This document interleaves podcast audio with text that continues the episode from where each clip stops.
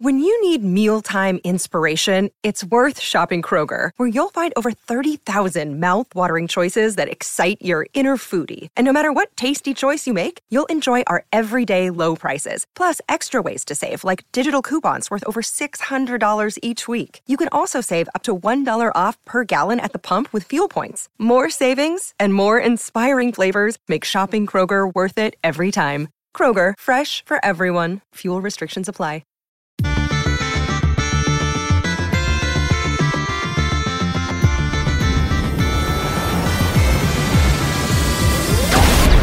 Hello and welcome to the EDHRECast. My name is Joey Schultz and I am joined as always by my fantastic co-hosts. First up, he didn't cast expropriate, but he still definitely voted. It's Matt Morgan.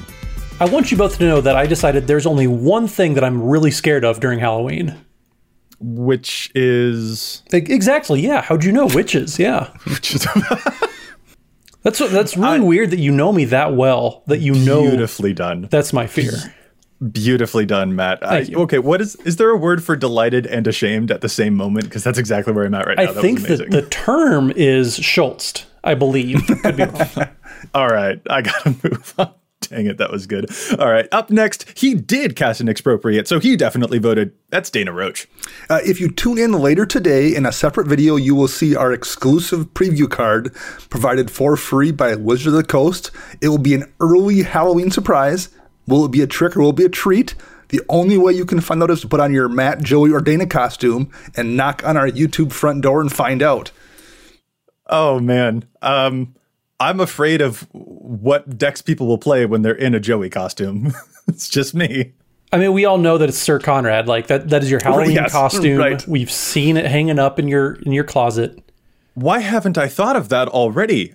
Oh, we're doing that. That's going to be my Halloween costume. There I won't is. be going anywhere, obviously, but that's absolutely happening. Oh, this is my favorite intro so far, you guys. Anyway, this is the EDHRECast. EDHREC is the best deck building resource on the web for the Commander format, compiling data from deck lists all over the internet to provide helpful recommendations for new Commander decks. And here on the podcast, what we like to do is give all that data a little more context. Fellas, what are we talking about this week? We're talking about the most color-balanced Commanders. Absolutely. So this is sort of part two uh, from last week's episode where we talked about the commanders that were color skewed. They had a severe color imbalance where a deck might, you know, it is a green and white deck, but it contains like sixty green cards and only like three white cards. Here we're going to be talking about the opposite, the decks that have a really even distribution of colors between them. But before we get to that, we do have to give an enormous thank you to Josh Lee Quiet and the folks at the Command Zone. They handle all of the post-production work on the podcast and make it look as awesome as it does. And of course, we have to thank our sponsors for the show too. Yeah, our amazing sponsors, as always, card kingdom dot com and t c g player dot com, both bringing you all your Magic the Gathering needs, whether it's cards and singles from the new sets, or you need to get some deck boxes. card kingdom dot com and t c g player dot com both are going to be able to take care of you. All you need to do is just go to e d h rec dot com and find any card that you're interested in, click on that price link, it'll take you right to your vendor of choice, and then get you all squared away and taken care of, and you support the show in the process. Or you just go to card kingdom dot com slash e d h rec, and you can also do that as well. So card kingdom dot com and t c g player dot com are amazing sponsors. You can also support the show by going to patreon dot com slash e d h rec cast. You can support us at multiple different tier levels, ranging from joining our Discord server where you can chat with the three of us, as well as uh, hundreds of other supporters about decks and dad jokes. Um You also can submit a challenge to stats at a tier, as well as getting access to EDHREC merch like playmats, t-shirts, um, and just going to youtube dot com and liking or upvoting our videos also makes a big difference. It helps support the show. That engagement drives our numbers and makes a big difference. So we do appreciate that as well. Well, and it's also the easiest way to make sure you're seeing the preview video as soon as it comes out. So hit the little yeah. bell icon, subscribe, get notifications, whatever you need to do. It's a free way to support the podcast. And that's that's what matters the most, is just make sure you see the videos first. That's all. It's yeah, a good perk. You definitely want to be on it first. Uh, not only that, but we also love to do a Patreon shout out for each of our episodes as well. So, uh, hey, this episode goes out to Mikey Rutherford. Thank you so much for being a patron. Thank you so much for your support. All of you guys are just really, really awesome. We appreciate the support in all of the ways that it manifests. And so, uh, yeah, Mikey, thank you. Thank you. All right, you guys, now let's get to our main topic. We're talking about those commanders that have an even color distribution. They're very evenly color balanced. So once again, this is sort of a continuation from last week when we were talking about the commanders that weren't really all that color balanced at all. So now we want to see the commanders that actually do have a really even split between the colors in their decks. And it should be really fun. But before we get there, there are some caveats that we want to throw out, just like, you know, some notes about the data and the reports that we've pulled and, you know, how we're measuring all of this. The first one is simply that we're not going to be talking about any commanders that have less than one hundred decks because it it's just, I don't know, we, we have to draw a line somewhere. It's not really fun to talk about a commander, even if it has an even distribution, if it only has like six decks to its name. Does that make sense? It's the kind of thing we've done for a while now. Yeah, this this caveat hasn't changed. Every time we do data, it's the same old, same old. one hundred decks or more, otherwise, get out of here. Right. Uh, the other thing as well, in this episode, we're not just going to be looking at the number of cards of a certain color within each of these decks. We're actually going to expand it a little bit. We're going to be talking about the number of colored pips in a uh, in a card's color mana cost as well, because that kind of gives some extra texture, I think, to the data when we're talking all through it, um, because it really can be a, a factor that plays into how things are balanced out. And that's why we wanted to run the report the w- way that we did. Like a deck might have thirty blue cards and thirty green cards, but there might only be thirty blue pips and there are fifty green pips among those cards. So that's why we wanted to throw that caveat in here too. Yeah, because I think in general, it's a little bit tougher to pinpoint why a card is balanced than it is to pinpoint why it isn't. It's kind of talking about the absence of something versus something. Mm-hmm. Um, but the, the amount of pips is is, is very interesting and, and, and can be very relevant, particularly to the lessons we want to take away from this. So, um, yeah, there's a, a lot of data there about some of these things. And maybe we can start here with number ten Let's on our list, it. which is Roalesk Apex Hybrid. There's two hundred ninety decks out there. Um, in Roalesk decks, and in I'll, I'll quickly read what Roalesk is. Um, Roalesk is five mana for a human mutant, and in the commander's cost, there's double green and a blue. Flying Trample four five, and when Roalesk enters battlefield, put two plus one counters on another target creature you control, and when Roalesk dies, proliferate, and then proliferate again. So there are fifty-eight total cards of color in Roalesk decks, thirty-five blue cards and thirty-seven green cards. Um, and the pip distribution is relatively even here as well, forty-eight blue pips on average and forty-six green pips. Now, Dana, the, the, the math doesn't add up there correctly. thirty-five yes. plus thirty-seven, that's more than fifty-eight, sir. Uh, you're, you're dealing with hybrid or gold-colored cards oh, in here that have okay. both colors of mana as well. So we can assume yeah. that's going to be kind of carrying through all the different yes. commanders we're going to talk about. Okay. Yep. Perfect. Yeah. But that's kind of interesting there, the what you just pointed out, Dana. There are fewer blue cards, just a shade fewer blue cards, but there are more blue pips than there are. Like, that's actually kind of fascinating. That can totally easily happen because you've got cards like, I don't necessarily know if these are being played in uh, Roalesk deck, but like there are cards like Blue Sun Zenith that have triple blue. Like, so there are plenty of those that can mess with the data. So this is a pretty even, like the numbers are kind of counterbalancing each other, where the distribution on one side is just slightly like one degree to the left, and on the other side is one degree to the right, so that's kind of helping it balance out. Um, I don't know, just kind of fascinating. What types of monocolored cards are we seeing on Roalesk's page? Like, why would this commander be so balanced this way? Why this commander? Um, you know, the, the most popular cards here, the most popular blue cards are Flux Channeler, Tezzeret's Gambit, and Quasi Duplicate. And the most popular green cards are Evolution Sage, uh, Geyer Sage, and Jiang Yanggu, the um, new, which I'm sure I said horribly, um, which is a relatively new planeswalker. I, I'm not really sure why this balances out so well, I guess. Do you guys have any theories? Because I was kind of at a loss for this particular commander. Well, I, my initial reaction is that immediately any counterspells that you're playing in blue decks, those are double-colored pips typically. Yeah. Whether it's cancel, whether it's original counterspell, or even spell swindle, there's always the double blue in most counterspells. Like there's always going to be stuff like negate or swan song that kind of bring it down.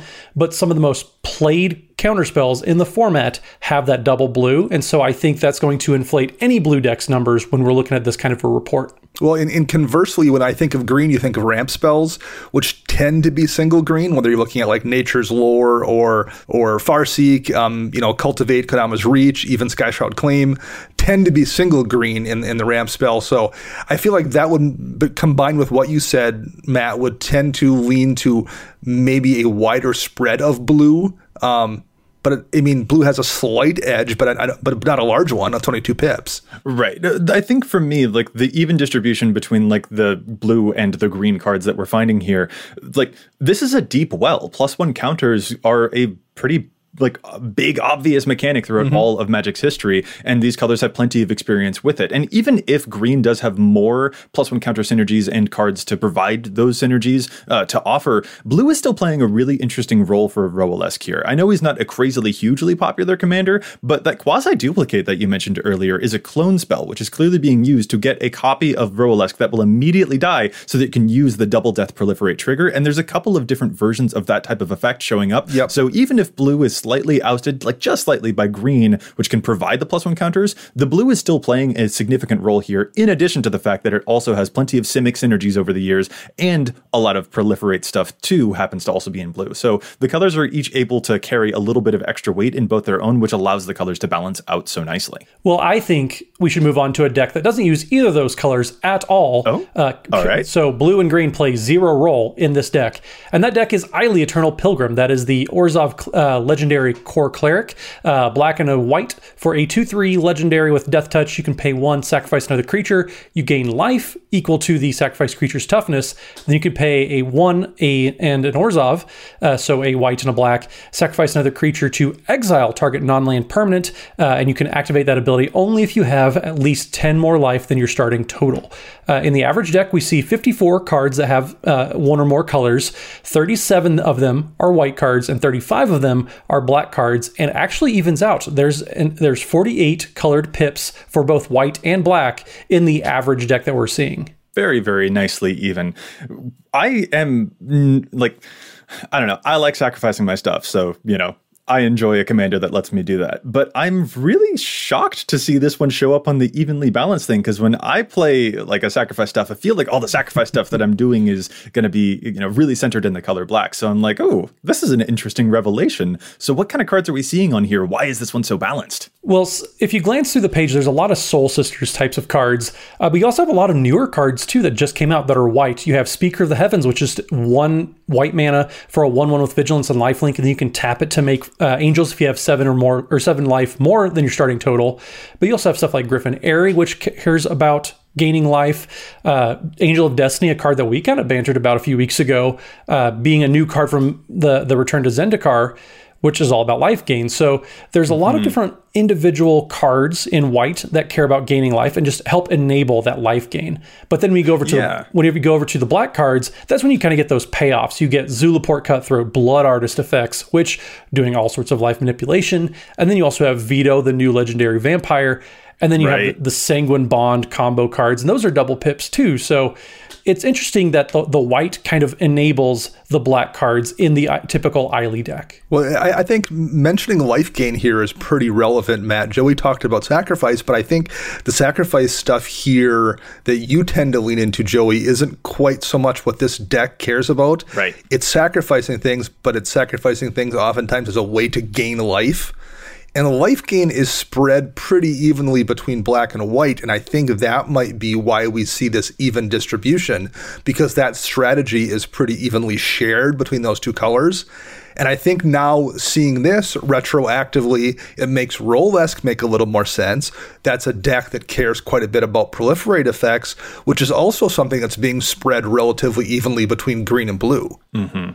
And it's just f- so funny. Like, I'm actually scrolling through Eileen's page right now, and I see, you know, Soul Warden. I see the Soul Sisters, like a whole bunch of them. Like, my initial impression, my the first pop of color that I see on the page here is a bunch of white cards. So I wouldn't expect this commander to be very evenly distributed, but it looks like black is playing a lot of supporting role in a lot of other ways farther down the page when we finally start to see those payoffs. Uh, so it's just kind of funny. Like, once you dig a little bit past just the high synergy cards and the top card section, you start to see uh, a whole lot more of the uh, the even carrying of the the color weight, if if that makes sense. Does mm-hmm. that make sense? I don't think that. Well, and, and we're also dealing here with, since we mentioned cards that are both of those things, there's a lot of really great removal options in Orzhov that are going to get you both white and black, whether it's Merciless Real. Eviction as a board wipe or things like Anguish Unmaking, Utter End, Despark, um, Mortify, that are both colors that people are probably going to be running pretty often. So I think that that also helps distribute those colors evenly, whereas like you don't see that kind of thing maybe as often in other color pairs where your great removal spells right. are split between the two. Yeah. All right. Great one. Let's move now. That was number nine. We're going to move now to number eight. The number eight most evenly distributed uh, color in terms of its colors. I I know how to do words. uh, our number eight is Rakdos, Lord of Riots. Let's get right to the point. So Rakdos, Lord of Riots, this guy has double black and double red in his mana cost, so he's very upfront about the even distribution there. Uh, he is a six six flying trample demon that you can only cast if an opponent has lost life this turn. And best of all, creature spells you cast cost one less to cast for each one life that your opponents have lost this turn. Really cool ability. We see uh, fewer total cards that have color in their mana costs in this particular commander's page, only forty-four of them, because this page really does tend to be dominated by a lot of like Eldrazi, that if your opponents have lost enough life, you can cast them for free, such as like Artisan of Kozilek, for example. But with that said, there are still uh, plenty of black and red cards in the deck, twenty-eight black cards in the average Rakdos deck, and twenty-seven red cards in the average Rakdos deck.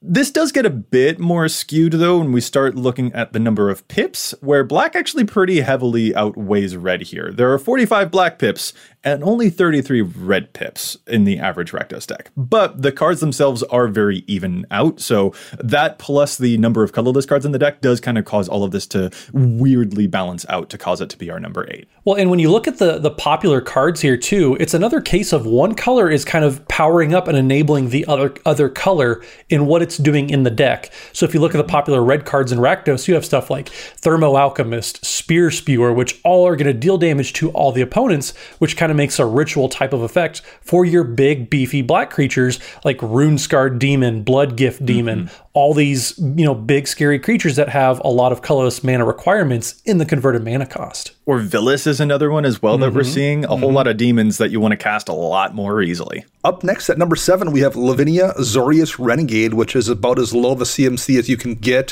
for a commander and still have an even uh, converted mana cost here. One white, one blue for a two two human soldier. Each opponent can't cast non-creature spells with a converted mana cost greater than the number of lands that player controls. And whenever an opponent casts a spell, if no mana was spent to cast it, counter that spell. So this is a really good one to have in play if your opponent is trying to cast free Eldrazi off of Rakdos Lord of Riots. uh, mean. Very mean. Just like the Azorius. Right, exactly. Um, fifty-two total cards of color in this deck, thirty white cards and thirty-one blue cards on average.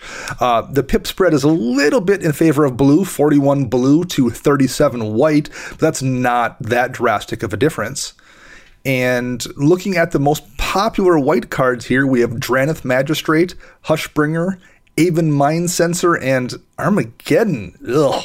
Oh, yeah, those are, I'm I'm glad to see that this is an evenly balanced color. Yeah. Those are the cards that white's playing. What about blue? What are we seeing there? Blue, we're looking at Narset Parter of Veils, Mana Breach, and Treasure Mage, which is I, used to go fetch Knowledge Pool. So the blue is not much better than the white. It's it's a pretty scary deck. This is very control-y, it seems to be. Very stacksy. Yeah, this seems like it's real fun to play against. Like, I don't know, if you encounter a Lin- uh, Lavinia, you basically know from this that like she's going to try and stop you from playing Magic at all, but at least rest assured that she's going to have an even number of white and blue cards while she does so. Yes, well, at least, at, least, at least we know she can even. It's not like she can't.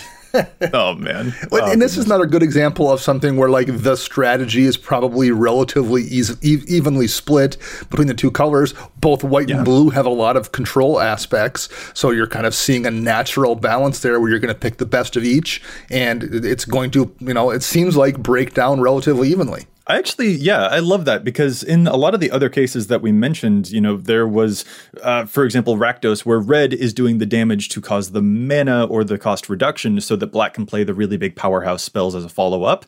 And here it is a bit more like, no, both white and blue are both being used in equal measure to make you have a miserable time, rather than one color serving a different function than than the other one. Like, there's a bit more harmony here in this particular case, I would say.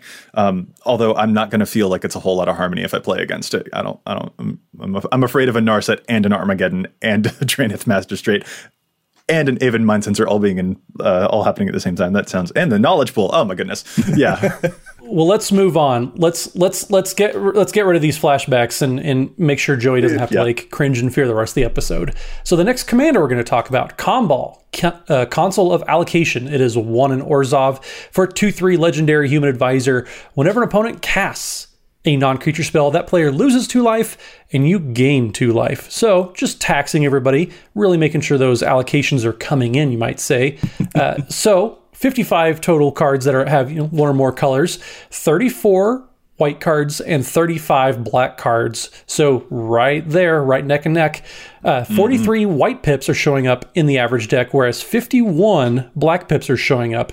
Uh, we have some popular white cards like Blind Obedience, Ghostly Prison, Authority of the Consoles, which are all just kind of taxing and making sure it's slowing the game down.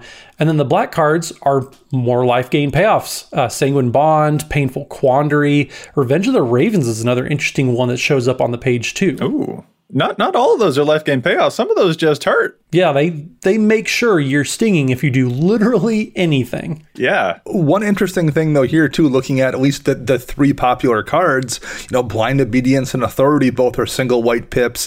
Sanguine Bond, Painful Quandary, and Revenge of Ravens are all double black. So mm. you, I think that's a little bit, to a degree, what's explaining the pip difference. You may have a relatively even spread between white and black cards, but the black cards seem to skew a little blacker. And it's It's really a subtle thing there, too, because in this particular case, it it's more punishing than we saw with the other commander that also has a bit of a life gain bend to her, Ayli, like we mentioned before. There's a, a lot. Th- I, I don't know. We went from Lavinia, who's not going to let you play a whole lot of Magic, but now we're talking about Comball, who's going to punish me if I try to play Magic. And I'm just like, is this really an improvement? I think it's more of a lateral move. I would much rather yeah. I'd rather play against Comball for sure. That's true. Because um, at least I still get to do my things, whereas Lavinia. And I'm also, yeah, I'm I'm also just making fun. Like, I want to play against anyone who's got their favorite commander. And if this is one of yours, absolutely, this is great. It's just uh, kind of interesting to see this is the second iteration of a life gain adjacent or life gain uh, intentioned commander that we're seeing here. So that's kind of a fascinating thing for me to take away.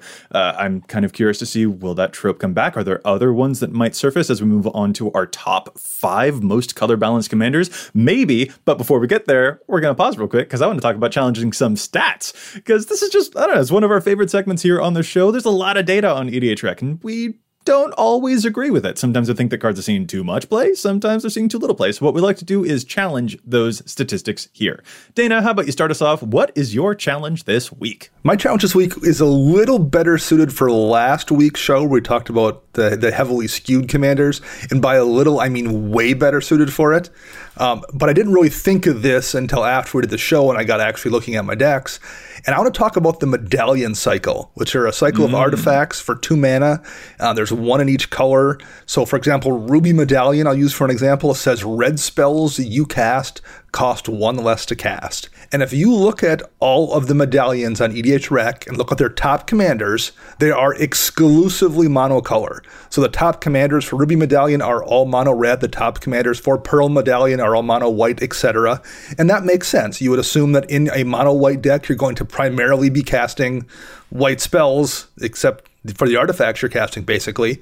So the reduction should be really, really, you know, mm-hmm. something you can take advantage of very frequently there. I decided to to verify if that was actually true, at least among my own decks.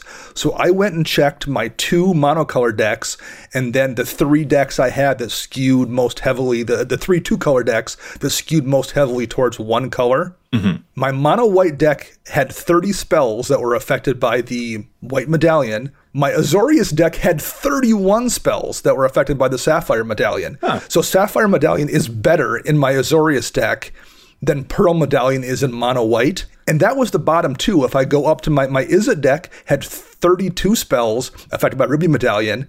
My mono blue deck was at thirty-three. and my Gruul deck, forty-eight yep. spells in that deck were affected by the Emerald Medallion. Yeah. So I, I'm not saying that it's one hundred percent true, but don't just assume that the Medallion cycle only works well in a monocolor deck. Far and away, the best deck I have with the Medallions is a Gruul color deck where I wasn't running it.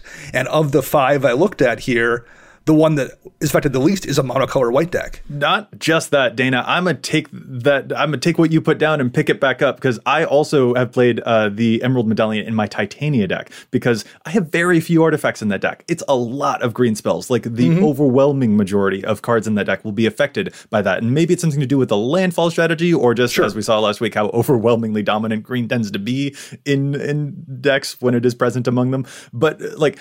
I, it, it's just always so fascinating to me that, like, I got more use out of the Emerald Medallion in my mono green deck than you see per- potentially like Ruby Medallion in a mono red yeah. Duretti deck, which is, it seems like a great place for it. It's a Duretti deck. It's mono red. It's artifacts. But there are so many artifacts in the deck that I've seen Ruby Medallion do almost nothing, because there are so many artifacts that it doesn't reduce the cost of. So like yeah. there's kind of a, a twist to that too. There are plenty of monocolored decks that have such a density of colorless spells that the Medallions don't help as often as it seems they should. Yes. Yeah, fascinating stuff. Uh, I, okay, cool. Matt, uh, let, let's get to your challenge before we before we get too enamored by the Medallions. Well, my challenge this week is going to be for Zexara the Exemplary. That is the Sultai Hydra Tribal uh, commander that we're seeing with Death Touch. You can tap to add two mana of any color.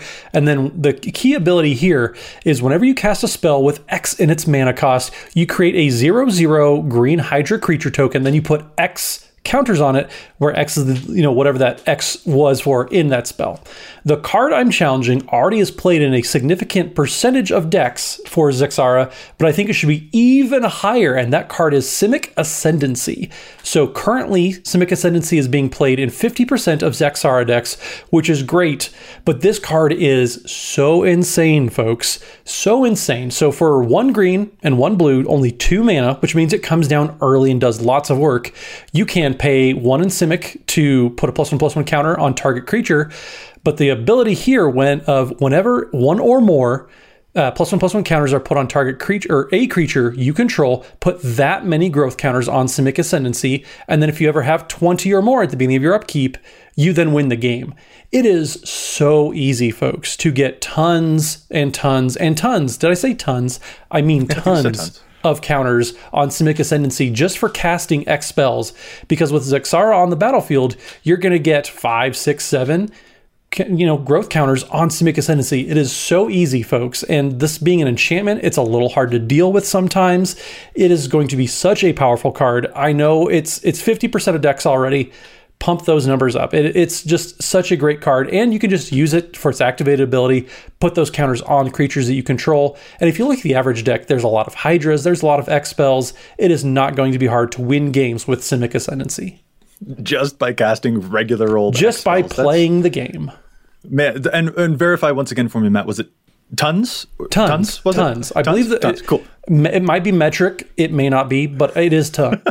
Metric tons. Absolutely. All right, let's move on now to my challenge. My challenge comes to us from one of our patrons. So Jimmy the Bass, this one is for you. Jimmy the Bass writes to us to say, a challenge I have is for Feather the Redeemed. seventy percent of Feather decks are running Sunforger, which, while that number should be higher, in my opinion, is not the stat I'm challenging. The number that baffles me is Magnetic Theft, only appearing in thirty-four percent of the just over two thousand Feather decks that include Sunforger. That number should be a lot higher. And as a reminder, Magnetic Theft is the one mana red instant that lets you attach an equipment you control to one of your creatures. And since that targets a creature, with Feather's ability, it would return the Magnetic Theft back to your hand. So you can repeatedly unattach the Sunforger, find a cool card, maybe even the Magnetic Theft if you want, to then cast, and then use the Theft to consistently reattach the Sunforger so that you can get all the spells that you want whenever you like. These numbers also strike me as being a little bit off, Jimmy the Bass, so well spotted. Love your challenge. That is a very good pick. Thank you very much, Jimmy the Bass, for submitting it. Let's move on to our uh, next card, number five, which is going to be Azoni Thousand-Eyed. Uh, Azoni is two black, black, green, green, so there's already some even pip distribution there in the casting cost for a two three elf shaman. Uh, Azoni has Undergrowth. When Azoni Thousand Eyes enters the battlefield, create a one one black and green insect token for each creature card in your graveyard, and you can spend a black and a green and sacrifice another creature, and you gain a life and draw a card. So there are fifty-nine total cards of color in Azoni decks, thirty-eight black and thirty-nine green, real close distribution there. And the pip count is relatively close as well, forty-nine black to forty-five green pips. Honestly, I'm glad to see green show up here. Like, just green isn't dominating in this particular case, like we saw it doing so consistently in our last episode. So uh, I guess this just means that Golgari is the best, right? that, that's that's yeah. Inappropriate yeah. conclusion right there. That's totally wrong. that that is a conclusion. It's just not the, it's not a good one. Uh, it's definitely an interesting deck, though. Um, if we look at the most popular black cards here, we're looking at Stinkweed Imp, uh, Stitcher Supplier, and Whisper Blood Liturgist, which are cards that we probably don't see that often come up in other decks, so that's actually kind of interesting. And even in the most popular green cards, we're not getting the traditional just green ramp spells here. We're looking at Satyr Wayfinder, Kessig Cage Breakers, and Splinter Fright. Hmm. A pretty good number of cards in both colors, I would say, that help you fill the graveyard without needing to rely on the things dying naturally. Yeah, it's once again a strategy that's split relatively evenly between the two colors that are featured in the Commander. Yeah, and I mean, man, if I don't love dredging up some stuff, so thumbs up to you, Azoni. Well done, well done. I approve. I like you at number five. All right, uh, but now let's move on to number four. Hey, Matt, who do we got going on at number four? What is our number four most color-balanced commander? So coming at number four, our number four, the number four, as as you would put it, uh, Xantia, Sleeper Agent, the one in Rakdos, so black and a red, uh, legendary minion for a five five. And when Xantia enters the battlefield, uh, basically give it to an opponent of your choice. That's pretty, pretty nice of you, actually. Not very Rakdos. Oh, but it turns out Xantia attacks each combat and can't attack its owner or planeswalkers its owner controls. And then anybody can pay three mana and Xantia's controller loses two life and then they draw a card. Well, the person that activates it draws a card and anybody, again, can't activate that ability. So we're seeing forty-seven cards that have one or more colors and it's an even split, twenty-eight and twenty-eight for black and red, where there's thirty-eight black pips and thirty-four red pips in the average deck. Uh, and it's kind of an interesting looking page. There's stuff like Shiny Impetus coming in for red, Curse of Opulence, hmm. uh, Mana Geyser, all a bunch of kind of wacky and zany uh, red and black card or red cards, I should say. But then the popular black cards, uh, we have Parasitic Impetus and then Vow of Malice. So those are some interesting cards that don't see a lot of play very often. Yeah, this is another commander, like especially when I look through its EDHREC page and I see its high synergy card section, I see red card, I see red card, I see red card, I see red card, and just like a sprinkling of black cards in there. So I'm also very surprised to see that this is a commander whose color distribution is actually very, very even, because a lot of what I'm seeing tends to to be like a lot of like there's the curses or the impetus impet impeti those uh that show up here, but then also a lot of other cards that help encourage and force combat, like Disrupt Decorum and other such cards that help, you know, force people to attack each other, which is a very red thing. Like looking at this page, I really would have suspected that this was a commander that finally lets red be the dominant color. But it turns out, no, I guess black is fulfilling so many other support roles, maybe, or or doing something else that is helping this commander like just balance out instead of letting one color run away with the entire game. Yeah, I, I wonder if part of that isn't some, there are some things that black does so, so well that no matter how much you want to run a bunch of red cards, it's really tough to pass up black's really good creature removal or black's really good draw, for example. Mm. Um, so I, I wonder if that doesn't balance it out. Red is doing a lot of things a deck wants to do, but a lot of your utility here winds up being in black, perhaps. That too, I guess, like after the initial wave of like the force combat red cards like that happen up front, I'd honestly, I bet that those red cards, they run dry really quickly in all of the other sections if we were to start looking past the original high synergy section.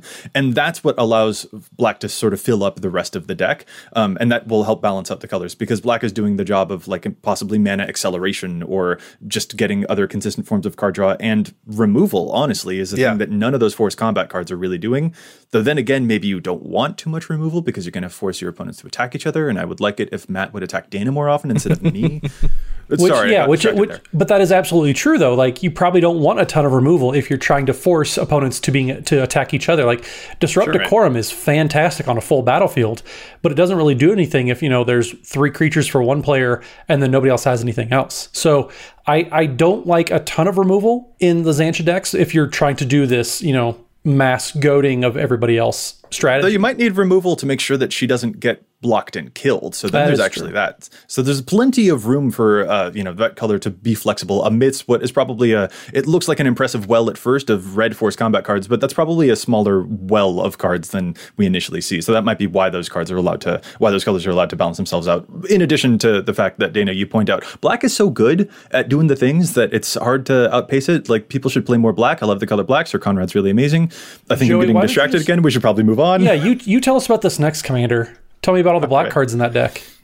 Uh, okay. Well, that's just rude because you know that there aren't any. That is true. So t- what, what, tell, is... tell us what cards are in the deck then. Yeah, so our number three here is Azor the Lawbringer. This is the six mana, six, six Sphinx. It is a flying creature that came from the Ixalan block, I believe. When Azor the Lawbringer enters the battlefield, each opponent can't cast instant or sorcery spells during their next turn. And whenever Azor attacks, you may pay the mana cost of a Sphinx's Revelation to do a Sphinx's Revelation, so you can draw cards and gain life by paying three and X. Really cool if you can pull that off, to be honest. That could be a very spicy ability if you bump a bunch of mana into it. So in Azor's average deck, we're seeing roughly around fifty-one cards that have a color in their mana cost. So, you know, tons of artifacts, tons of lands, but fifty-one on average, white and or blue cards. thirty-four of them are going to be white, and thirty-four of them tend to be blue. So very, very nicely even right there. thirty-four for one and thirty-four for the other. The pips are also really, really close. We've got forty-eight white pips on average in the uh, deck here and fifty-one blue pips on average in the deck here. So getting really, really lined up very nicely for Azor here. Yeah, um, it, it, this looks a little bit like the Lavinia deck we saw before. I guess this, the spells are a little bit different, but it's playing the same way where the, the concern is very much control, and those are two things that white and blue tend to share relatively evenly. Blue has mm-hmm. the counter spells, white has a really good pinpoint removal, and um, if the exact flavors you're picking in this deck might be a little bit different than, than they are in Lavinia, you're still picking those same flavors from white and blue. Well, yeah, what kind of flavors are we see- that's such an interesting way to refer to cards. What what type of flavors are we seeing among the cards that show up for Azor? Uh, among the white cards, we're seeing things like Swords to Plowshares, Ghostly Prison, Smothering Tithe, Approach to the Second Sun, and hmm. in blue, we're seeing Counterspell, Propaganda, and Cyclonic Rift as the ones at the top of the list. That's some very classic good stuff cards, basically, like Smothering Tithe and Rift. Very staple. Yeah. yeah. Yeah. So not potentially too much individual identity to Azor here, which kind of allows those colors to to breathe a bit as they each provide their best offerings to it. Yeah, and, and I also wonder if because of both the casting cost of Azor and the cost required to cast that Sphinx's Rev on the body, if... Um, people building the deck aren't a little bit more cautious to make sure they don't go too heavily in one direction and and, and not have the mana available to, to do that spell or ability. If you know you're using all your blue mana up on a deck that's heavily skewed blue, mm. you run the risk of not being able to both do the blue things you want to do and use the Sphinx's Rev ability. So there there might also be that as a factor where people are intentionally balancing this deck to best use the abilities. That makes a lot of sense to me. I would kind of suspect, looking at Azor, that it could potentially lean into a Sphinx tribal deck, which would then allow blue to like dominate because a whole bunch of the Sphinxes are blue, and there's not like I can't think of a mono white Sphinx. There might be one, but like Petra Sphinx from Legends, Joey, and it doesn't. have How flying. do you know these things? And it doesn't have flying. How do you know these things? I should have known. I should have known. But it is just like as you noted, people are sort of intentionally avoiding that. Like this isn't. Mm-hmm. This doesn't have to be a Sphinx tribal commander. Um, it just a cool thing that we're noting that. Uh, people are able to do, but it does feel very intentional, like you stated. All right, let's move now to our next, our number two. Hey, Matt, I see this as a Selesnya commander. I bet you are bursting at the seams to talk about it. You might say I'm bursting at the seams because uh, it's just a great commander. Uh, number two, Captain Sisse, which is the uh, two and Selesnya colors uh, for a two two legend. You can tap and search your library for a legend or legendary card. Put uh, and, and put it into your hand. You tutor up a legend just for tapping Captain Sisse. Uh, it's pretty great Pretty amazing. Uh, thirty-two green cards, thirty-two white cards, even split. It's all about fairness, all about being balanced. That's what green and white do so well. Uh, even the color pips are pretty close. forty-two white pips and forty green pips coming in. fifty-three cards, you know, coming in with one or more colors and split right down the middle. It is so great to see. And it's also a pretty interesting deck when you look at some of the most popular cards in the decks. Uh, Urza's Ruinous Blast, the blow up everything that isn't legendary type of bo- uh, board wipe.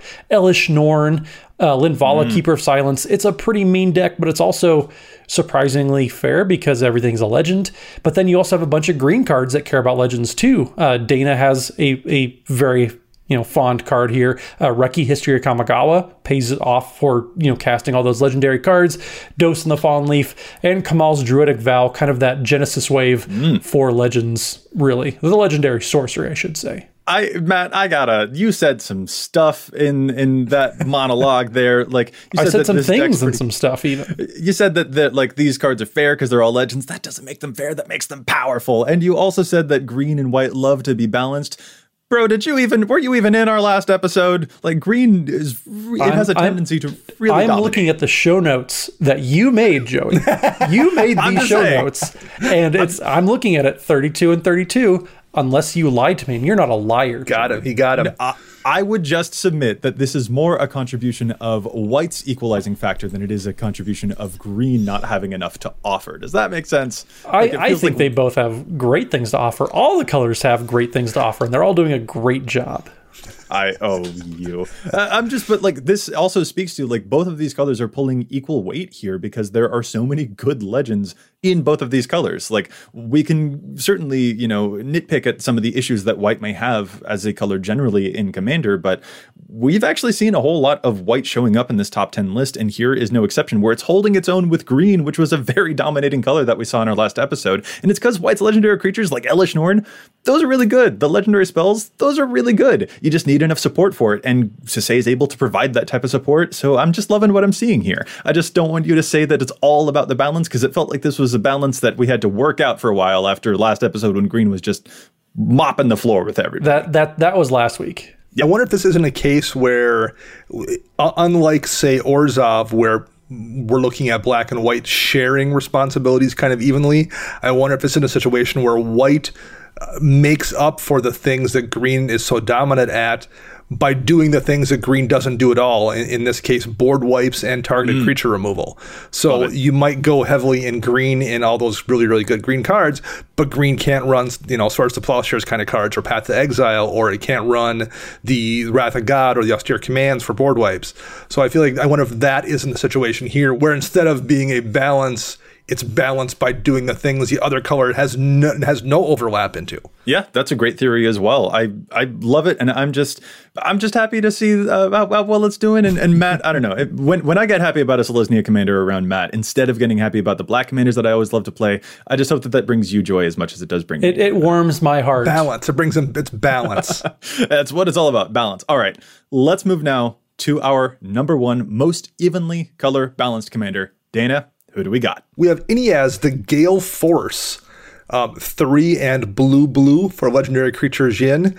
This is, I believe, the first commander we have that's mono in terms of casting cost, but it's not a monocolor commander because in addition to being a four four flyer, um, Ineaz has a multicolored activated ability. So for two and a hybrid white or blue mana, attacking creatures with flying get plus one plus one until end of turn.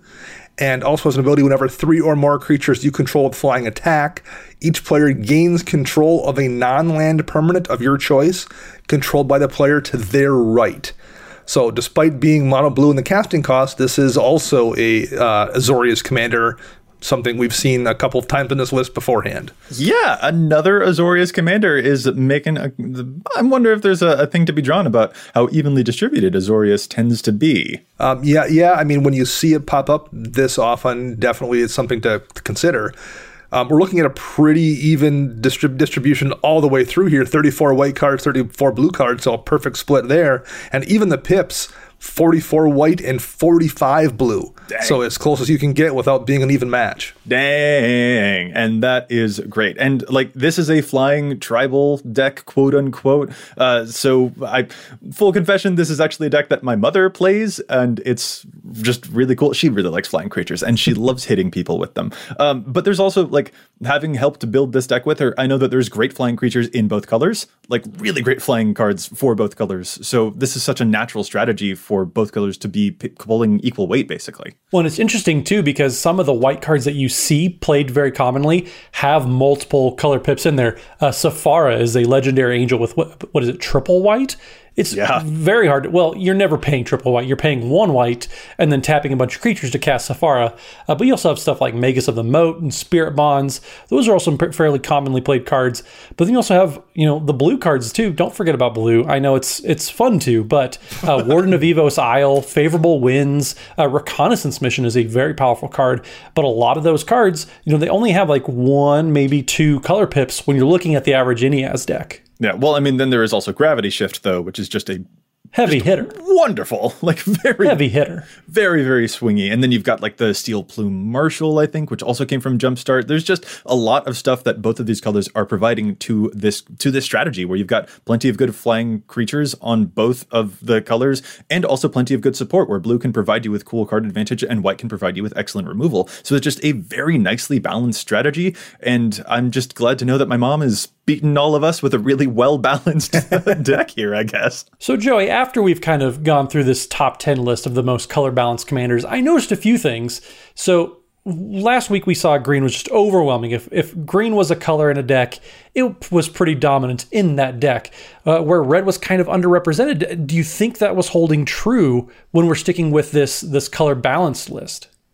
Yeah, definitely. Like, we didn't see a whole lot of red here, and we didn't see a whole lot of green here when we were looking through all of those, but we saw a lot of white. I think six of the commanders we just talked about were white. Um, and I just think that that speaks to the fact that white seems to have a very balancing effect on the colors that it is paired with. Uh, like, Joey, uh, d- uh, technically balance is banned. I, oh, goodness. We can probably edit that if, if you're... Don't want to have that on, on video. You are so silly. How? Okay. Anyway, uh, so yeah, no. Just it's just that decks that include white tend to not go overboard with it, but also, you know, they don't let it necessarily play like just a teeny tiny role either, which I think is really cool. And actually, like, we saw a lot of Azorius on that top ten list.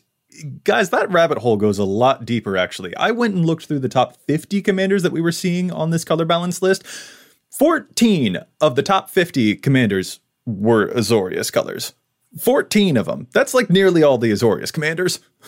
I, like, I don't know if it's nearly all of them, but yeah, having, a lot of them. having Azorius occupy such a significant portion of this list, that that is pretty telling that, you know, there's there's a lot of give and take going on. And we, we've said several times over the history of this podcast, kind of ruminating that white is probably the best support color because it's right. able to kind of build up what other colors might be doing, whether it's green with, like D- Dana said, white has the board wipes, white has the removal, where green has the big beefy creatures. Or with black, you know, white is enabling with the life gain, but then the payoffs come in black. So it, it is interesting to see that in the actual data as well. Yeah. And uh, actually, so we talked about the, uh, you know, most balanced guild there. Uh, here's something funny about the least balanced guild. And Matt, this one might ring true for you. I had to go all the way to number sixty-two before I found an Is It commander, and that was Riel the Everwise. Uh, so I think that's kind of interesting. It isn't necessarily that green is always so dominant, but in this case, I mean, Riel the Everwise is like almost... Like, it's an evenly balanced deck, but, like, I feel like Is It tends to have that case where, like, if you play a Mizzix deck, it's practically a mono blue deck, you know? They're a like, bunch of silly nannies, those Is It mages. We don't need them. Well, you're we one do, of them. But you've got a Riel deck. I, I do, and it's... But it, and it, when, with Riel specifically... It makes sense why Riel is so balanced, because red has a lot of discard effects like Faithless Looting or Desperate Ravings, which trigger Riel's ability. Right. Uh, whereas blue only has a few of those types of effects. So I understand why Riel would be so balanced, but I remember when I had uh, my Niv-Mizzet Perrin deck, that was basically mono blue. Yeah, and you say so balanced. It's more balanced than other Is It commanders. More balancer.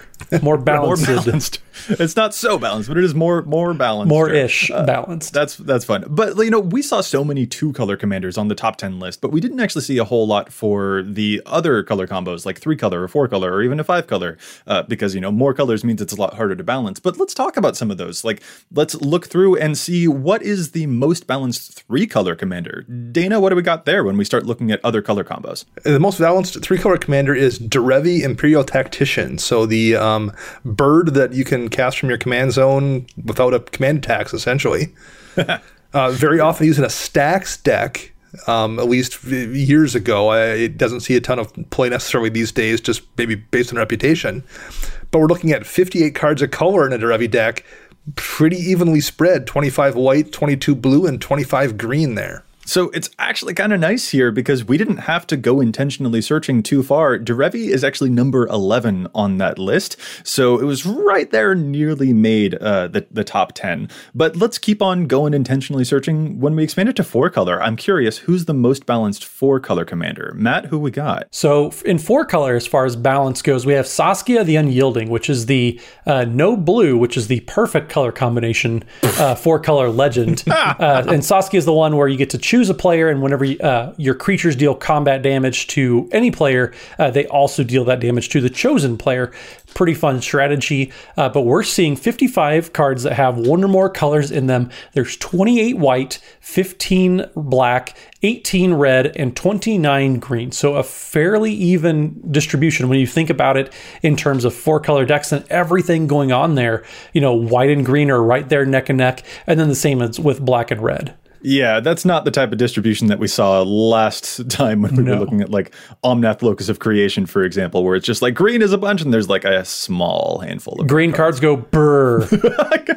I mean, it's true though. But even then here we're seeing sort of a microcosm for it where like red is getting a bit of a short end of the stick there and green is really a whole bunch of green cards, but it is still the most balanced of the four colors. And then when we go looking for a five color commander, I feel like this one was obvious. Like I had an inkling. Maybe everyone has an inkling currently listening. The most color balanced five color commander is Ramos Dragon Engine, the commander that gets plus one counters and can turn those counters into mana. And he gets those whenever you cast spells that have multiple colors. So in this particular case, Ramos loves to have a nice even color distribution because if you cast a bunch of mono green cards, that's not going to give him a whole, a whole ton of like plus one counters. So he really likes to have a lot of multicolored cards here. We were seeing like fifty-three cards on average in his deck that have, you know, one or more colors. twenty-three of them tend to be white, twenty-three of them tend to be blue, twenty-six of them tend to be black, seventeen of them tend to be red, and thirty-two of them tend to be green. But you know what? That's actually pretty decent for a five-color commander. That's a nice spread. Yeah, and, and this one actually makes, like you said, complete sense. The only other thing that I could think of would be maybe five-color Niv Mizzet that also rewards you for for spreading out your colors a little bit.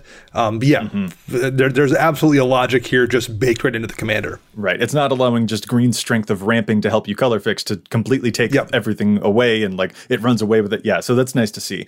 Uh, another cool thing, like while we're talking about other observations among this data, like I keep on looking back at our, you know, data that we saw for our last episode where we noticed that there were some tribes that sort of like zombies, for example, was very heavily skewed towards black and then blue played a very supporting role. And so there were a lot of zombie commanders among the most color imbalanced. And like that was actually true for a whole bunch of tribes. Guys, can I tell you, when I tried looking for tribal decks among the color balance stuff, like it was hard to find. It was bizarrely hard to find. Like I thought that there would be a lot among the top one hundred just because it would be like an accuracy by volume because of how popular tribal is as a strategy. Among the top one hundred most color balanced commanders, I can only find three commanders that have an explicitly tribal ability. Only three. Only three of them. Like what? What three are only they, three? Joseph? They are... Do tell, do tell.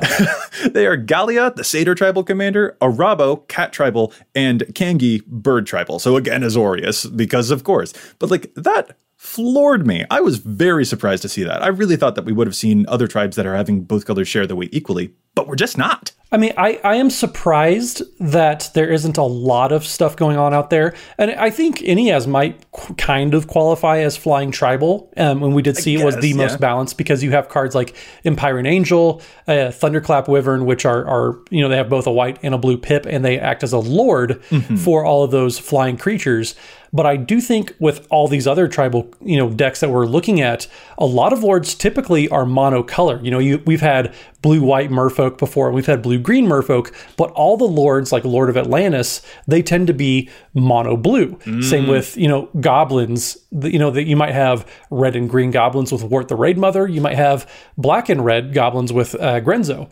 But all the lords, again, like Goblin King, are mono-red. So I think that's one reason why we see such a color skew for tribal decks when you don't typically see it outside. That's a great observation, Matt. That makes a, a, a you a plus. You did come to class. I did. Unlike Do I, get, I I want a gold star. I don't want an A plus. Gold star. Well, I, I would say in addition to that, um, you know, these days especially, tribes tend to have the ability to flex into multiple different colors. Mm-hmm. So looking at zombies, we talked about this as well, showing up in white, showing up in red, showing up in blue, in addition to the traditional black. So I wonder how much of that is also when they make a really bomb tribal card that's going to be fantastic, they want to center it primarily on that main color. That way the the really great black zombie can go in the black-white zombie deck and the black-red one and the black-blue one. Yeah. yeah. So okay. I, I think that's probably something that factors in here as well. Yeah. Okay, Dana, you also get an A plus. Well, well spotted. Well done. I, that makes, I I love it. But okay, so after having gone over all of this, I just, I don't know, kind of want to close out with some final questions about sort of what to do with this information. Like, we just went over a bunch of commanders that have color balances, but like the idea of a color balance is itself just kind of interesting to me. For myself, you know, it helps inform my mana-based decisions. Like if I've got an even number of white and blue cards and also white and blue pips, then like my instinct is to reach for a pretty even distribution in the mana base of an equal number of planes and islands, or, you know, supporting non-basic lands there. But then that kind of makes me wonder about the colorless non-basic lands, which don't help either of those colors. Like, if your colors are more skewed or if they are more balanced, does that make you guys feel more comfortable or less comfortable in either of those situations to play lands that don't produce either of those colors at all? I don't know. How are you feeling about how non-basic colorless lands will fit into the conversation about even distribution of colors? I, I can see it both ways. I think there's an element of personal play style here at, at, at play as well. Um, you know, when your colors are perfectly balanced, then you're less likely probably on your turn to need a ton of blue or a ton of white. You're going to use some blue, some white. Maybe that makes it slightly easier to run utility lands. That's how I would tend to look at it. But I also understand the, the thought process where you say, I'm going to need blue and white equally, and I don't know what I'm going to need since I've got such an even mix of colors, so I mm-hmm. want less utility lands. I, I, I can see both those arguments, and I think a lot of it might well come down to both personal playstyle and your particular deck design. I, I think that I fall in that latter camp. I think a Reliquary Tower has a greater chance of getting in my way if my deck is very sure. evenly balanced, compared to if I have like a ton of green cards. Like, I've got so many green cards that the colorless pips maybe don't bother me as much, because I already know that I only need a few of whatever my other color is for those cards to be able to be cast as well. I think that's where I fall. Well, and for me, I kind of am on the opposite side of that. If I'm only playing two colors, I'm a little more open to playing kind of a, a loose mana base, because sure. with two colors, you can get away with playing a lot of basics too, unless you have a very mana hungry and you're playing, you know, sixty you know, pips of any given color, which is very mana hungry. But in my three color decks, I really tend to shy away from playing too many utility lands, especially ones that don't produce any colored mana. Uh, it's just, for me, especially when I've been looking back, I circled back to my Yukima and Khazur deck, for example, and reestablished everything. And I realized I had a lot of blue mana producing lands, but I actually don't have a ton of blue in the deck. Like, there are some support colors, but it's a largely black and green deck.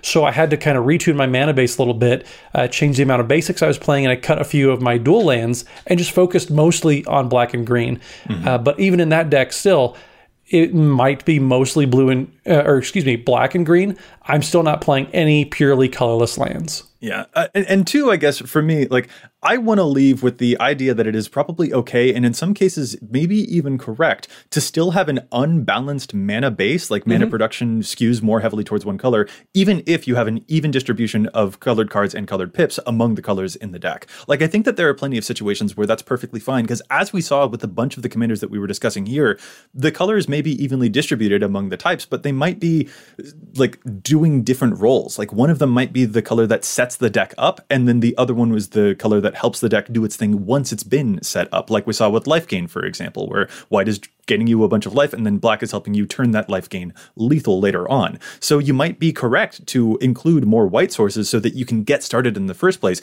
and then you'll have drawn, you know, your black mana sources later on in the game. That's just one type of example. So I, I just want to leave with the impression that you don't have to go even on your mana. You can actually still lean towards one color, even if your deck itself among the cards doesn't seem to, because of when those cards are most appropriate within the gameplay. Yeah, uh, drilling down and looking at that data, I think, is very important. Um, you know, to throw an example out there, my Azorius deck uh, has a, an almost even split of the actual card colors, um, but there's twice as, literally twice as many blue pips as there are white pips. Yeah.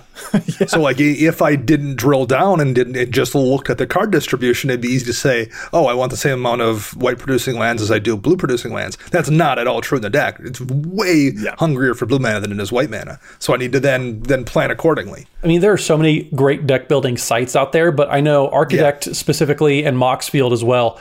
I use them almost exclusively these days because of all the tools they have.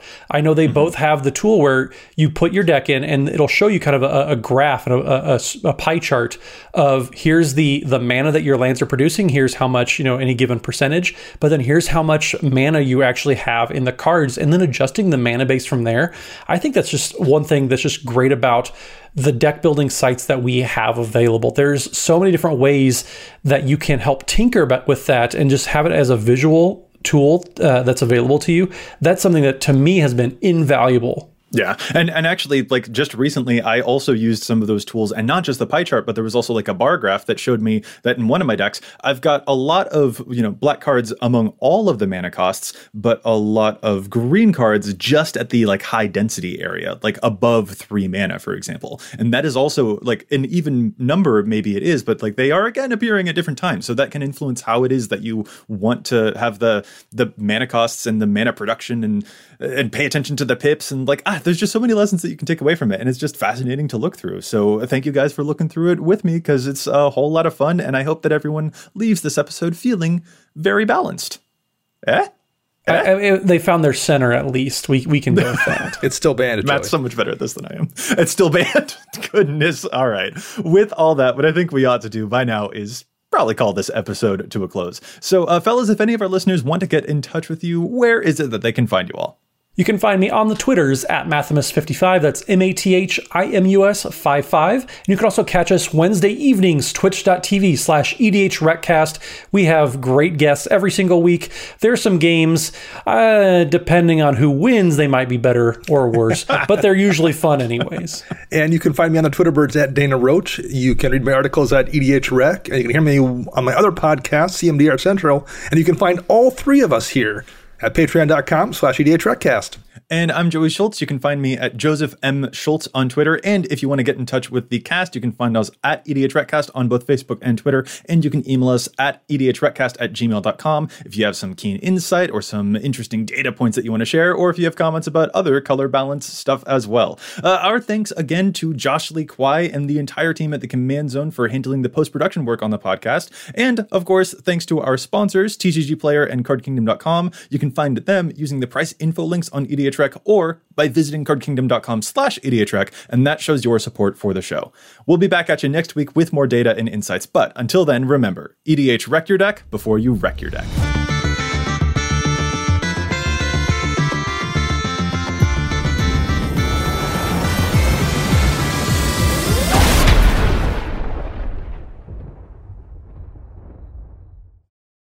Protect your dream home with American Family Insurance, and you can weather any storm. You'll also save up to twenty-five percent by bundling home, auto, and life. American Family Insurance. Get a quote. Find an agent at a m f a m dot com. Products not available in every state. Discounts may not apply to all coverages on an auto or home policy. Discounts do not apply to life insurance policies. Visit a m f a m dot com to learn how discounts may apply to you. American Family Mutual Insurance Company, S I and its operating companies, American Family Life Insurance Company, six thousand American Parkway, Madison, Wisconsin.